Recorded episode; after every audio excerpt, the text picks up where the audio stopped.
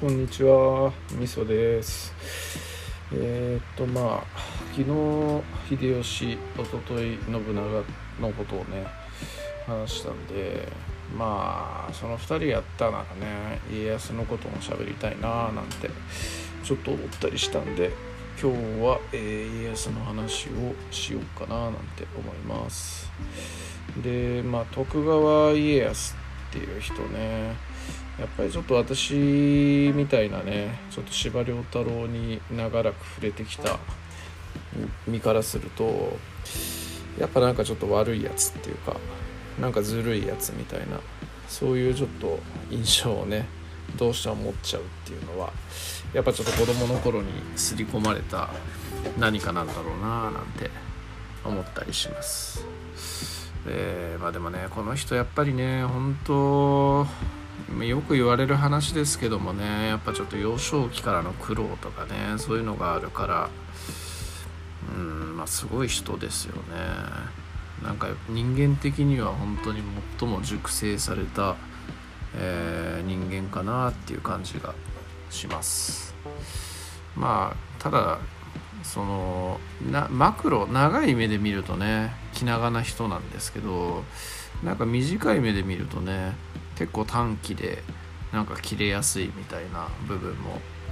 あるような感じのイメージもあって、えーまあ三方ヶ原の戦いでね。もう勝てないのに野戦をするとかね。なんかまあ関ヶ原の戦いをはじめとしてねイラつくと爪を噛むとか。あまあね関ヶ原で他にもねなんかイラついて伝令が駆け込んできたらそいつのことを切ろうとしたりとか、うん、小早川秀明が裏切らないっつってねそこに鉄砲を打ち込んでみたりとか。なんかまあ細かいところで見るとやっぱ結構短気な人っていうところ。まあ、そこにねねなんかちょっと悪いやつみたいな印象を抱くっていう部分もあるんですけど、まあ、逆に言うとね、まあ、人間臭いっていう部分が感じられますし、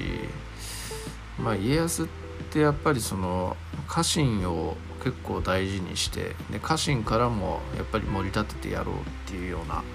感覚を持たれた人物っていう感じがあるんで。やっぱりねそういう人間臭さが魅力っていうところでもあったのかもしれないななんて思ったりしますよね。でまあ家康もね、まあ、信長や秀吉と同様にねやっぱりなんか評価っていうのが結構その大きく揺らぐというか、まあ、評価はもともとめちゃくちゃ高いか。評価はめちゃくちゃ高いんですけどやっぱなんかその人に一般の人に対する人気っていう点ではなんかまあ昔は全然人気なくて、まあ、好きな日本史上の人物ランキングみたいにやると、まあ、なんか10位にも入らないことがあるみたいなそんなイメージでしたけど、まあ、なんか最近は結構安定して上位にいるようなイメージがありますね。まあ、やっぱなんかちょっと苦労した人っていうようなところで、まあ、現代日本人のシンパシーを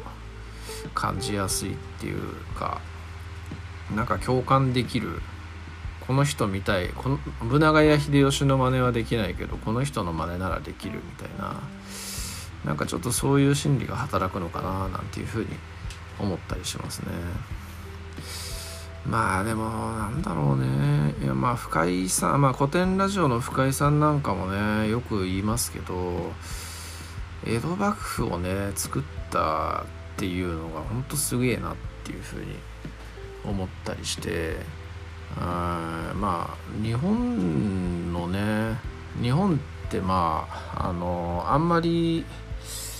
一つの強権でえー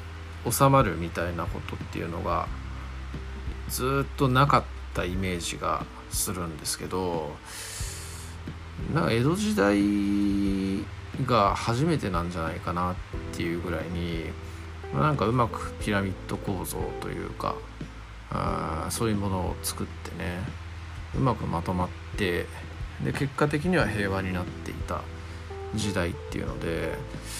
何て言うかねまあ本当いろいろな仕組みを仕組みがすげえなっていうような政権ですよね。まあ、これも深井さんなんか言ってましたけどあの、まあ、死の交渉のね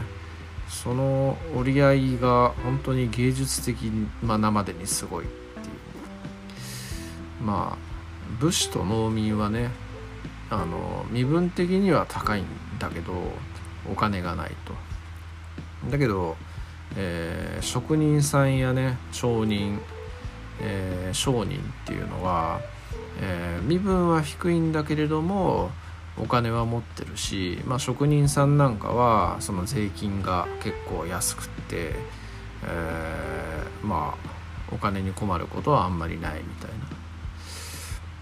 な。なんかねそういうちょっとすごいですよね。結構細かいところとかでうまく調整を取ったりとか、えー、まあ実と実名と実か。名と実をそのうまく使い使うみたいな。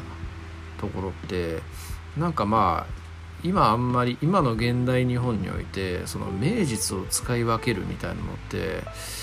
なんかあんまりうまくずっとできてないよなみたいな印象があるのでなんかそれをね250年間もうまく稼働させ続けたってすごいよなっていうふうに思いますよね。うん、まあ日本に限らずなのかな。うんまあ、よくね格言として名選手名監督にあらずとかねそういうことってよく言いますけどあのまあ、サラリーマンのね世界とかにおいてなんかやっぱそのプレイヤーというかあ営業マンとしてね泥臭くででもまあ売って、まあ、それすごい立派なことなんですけど売って来た人間が、えー、マネージャーとかになるって当たり前の構造だと思うんですけど私もサラリーマンなんですがなんだろうねなんかその昔の時代イケイケどんどんで、えー、気合と根性で生きてきた人とかがなんか偉い立場にいたりするっていうのはあるんですけど正直そういう人たちってやっぱマネジメントの勉強もしてなければ技能もないしえー、まあ、権力持ってもやっぱうまくそれを行使できないっていうようなことってすごいあるように感じるんですよね。で、うん、まあ不幸にもそういう人たちって、まあ、うちの会社とかだと23年偉い立場にいたらもうすぐ降格させられちゃうみたいな感じのことがあるんですけど何て言うかね別にマネジメントしなくてもあの名誉というかね役職なんかその現場のプレイングマネージャーなんだけど役職としては高くってでお金もまあその、まあ、本社のマネージャーほどではないにしてもすごい上げるみたいな。なんかそういう人事の仕組みとかって作れないのかななんてなんかもう新人の頃から思ったりしてますね。まあ昔はこの人すごかったんだろうけど今この立場にいるべき器じゃないだろうみたいなのって多分まあそこそこの規模のサラリーマンやってる人だったらあの誰もがそういうのって感じることあると思うんですよね。なんかちょっとそういううまい仕組みって、えー、まあ多分どっかというかね先端の企業とかだったら多分あるんじゃないかななんて思うんですけどなんか私の周りとかだとそういうのってあんまりないよなっていうふうに思ったりしてますね。うんまあまた何だか家康の話から変な話になってますけど、うんまあ、徳川家康の魅力って何なんでしょうね、うん、この人もねなんというかなんでしょうね。すごい戦争も普通に強いし政治力っていうのも多分多々あるし人間力みたいなのもすごい多々あるしあとはそのね作望みたいのを巡らすずるさみたいなのもあるしねえなんかまあ何もななんでしょうね。なんか特に欠点がないような人間。でまあ人間臭さみたいなのもさっき言いましたけどあるって言いましたがなんていうかね。う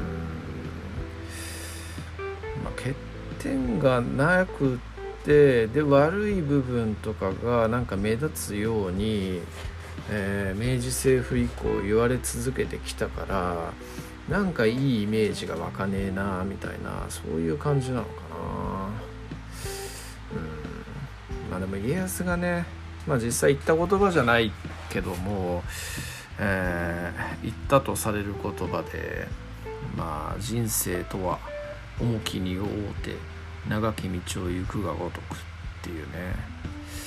その言葉はねほんと眼蓄が深いというかなんか私好きですね。うん。まあやっぱ家康っていう人はねもういろんなやっぱ家臣とかの生活とかをずっとね70何歳とかで死ぬまでずっと背負い続けたような人っていう感じですしね。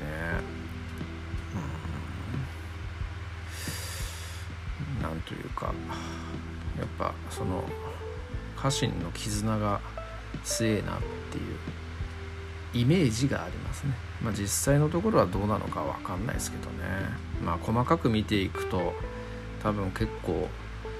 なんだろう不況を買って殺されただとか追放されたみたいな話とかっていうの多分あると思うので、まあ、必ずしも人情深いとか優しいとかそういう感じじゃないんでしょうけど、まあ、やっぱイメージですかねイメージだしまあ最終的にはねその家康についていった古株の家臣なんかっていうのはみんな報われてるわけですからやっぱなんかうん、みんなの人生背負って生きたんだなっていう感じがしますよね。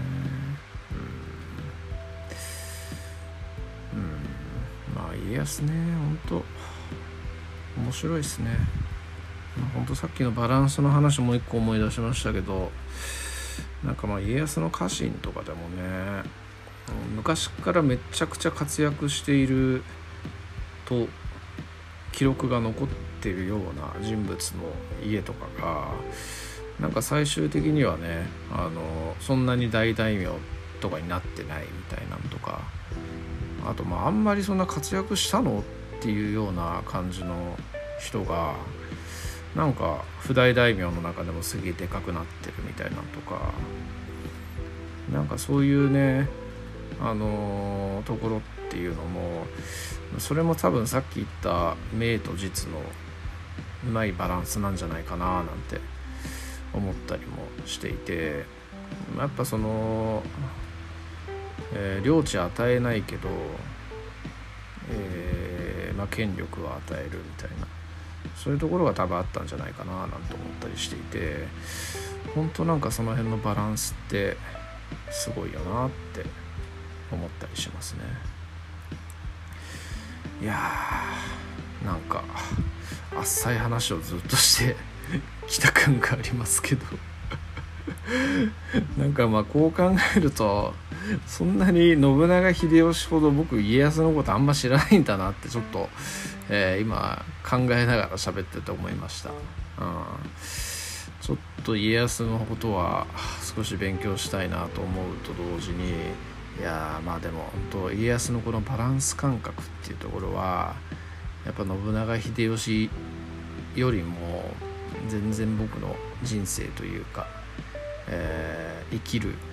参考にはめっちゃなるななんていうふうに思ったりしてます。バランスよく生きていきたいね。ありがとうございます。